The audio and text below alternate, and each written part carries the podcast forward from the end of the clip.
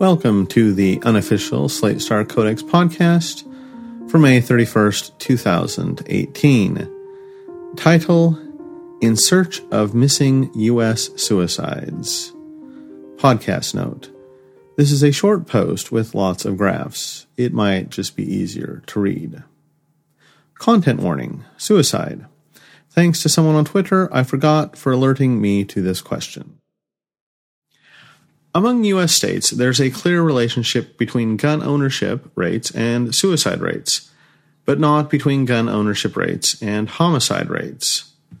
Two graphs, one showing guns versus homicide by state and no discernible trend, another one showing guns versus suicide rate by state with a clear trend line.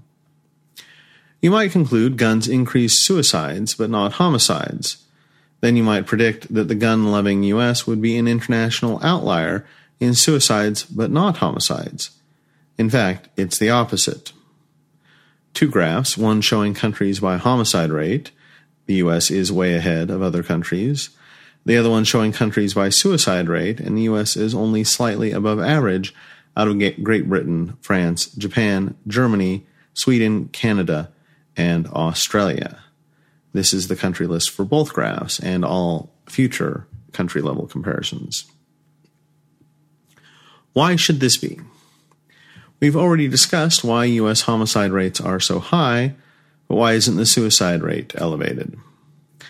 One possibility suicide methods are fungible. If guns are easily available, you might use a gun. If not, you might overdose, hang yourself, or jump off a bridge so getting rid of one suicide method or another doesn't do much. This sounds plausible, but it's the opposite of scientific consensus on the subject. See, for example, Controlling Access to Suicide Means, which says that restrictions of access to common means of suicide has led to low, lower overall suicide rates, particularly regarding suicide by firearms in US, detoxification of domestic and motor vehicle gas in England, and other countries, toxic pesticides in rural areas, barriers at jumping sites, and hanging. This is particularly brought up in the context of U.S. gun control. CEG, Suicide, Guns, and Public Policy, which describes strong empirical evidence that restriction of access to firearms reduces suicides. The state level data from above support this view taking guns away from a state does decrease its suicide rate. And then there's this graph from Armed with Reason. Two graphs, one showing firearm suicide deaths against gun ownership, and with a trend towards more guns equaling more firearm suicide deaths, then another graph showing that non firearm suicides do not decrease with the amount of guns in a state which shows that adding more guns to a state does not decrease its non firearm suicide rate. But if suicide methods aren't fungible, then why doesn't the US have a higher suicide rate? Here's another way of asking this question. Graph showing countries by non gun suicide rate, and the US is at the very bottom. The US has fewer non gun suicides than anywhere else this seemingly obvious explanation is that guns are so common that everyone who wants to commit suicide is using guns, decreasing the non gun rate. But that contradicts all the non fungibility evidence above.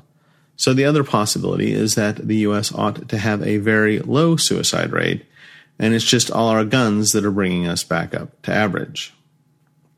Of all US states, Massachusetts, New Jersey, and Hawaii have the fewest guns Unsurprisingly, suicides in these states are less likely than average to be committed with firearms.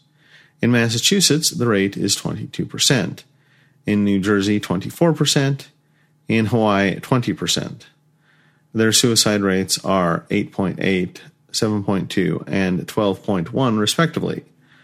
Hawaii has an unusual ethnic composition 40% Asian and 20% Native Hawaiian both groups with high suicide rates. CEG, the suicide rate for Japan above. So it might be worth talking, taking Massachusetts and New Jersey as examples to look at in more detail.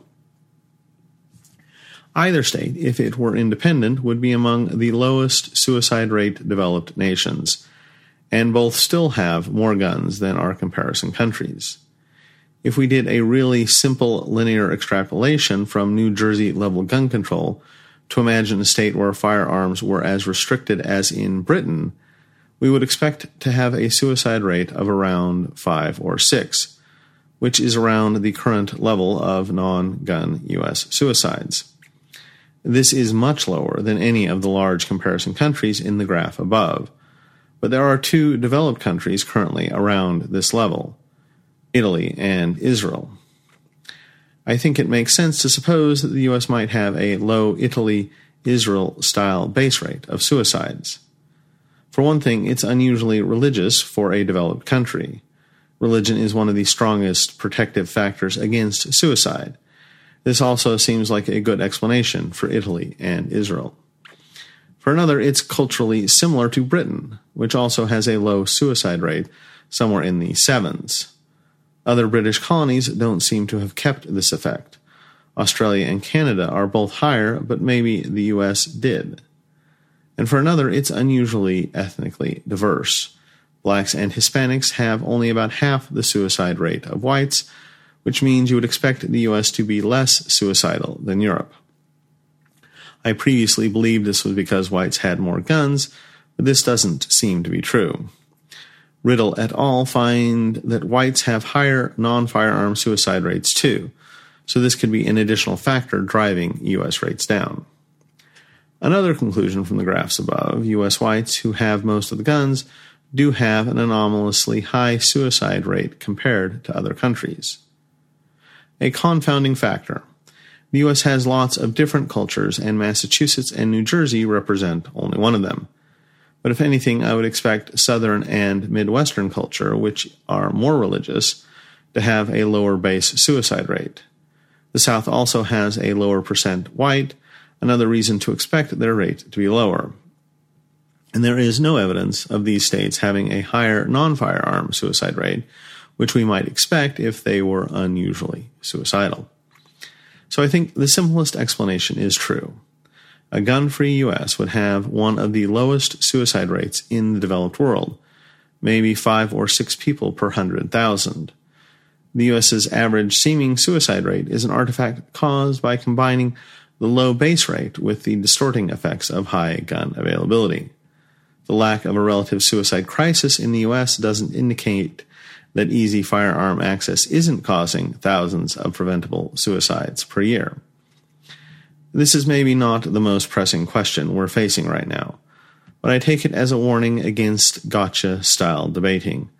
A simple bar graph comparing national suicide and homicide rates would be a compelling, elegant, and easily digested argument that guns increased homicides, but not suicides. It would also be totally wrong. Edit. Commenters point out this paper by Alex Tabarrok on how there is some but less than perfect substitutability of suicide methods.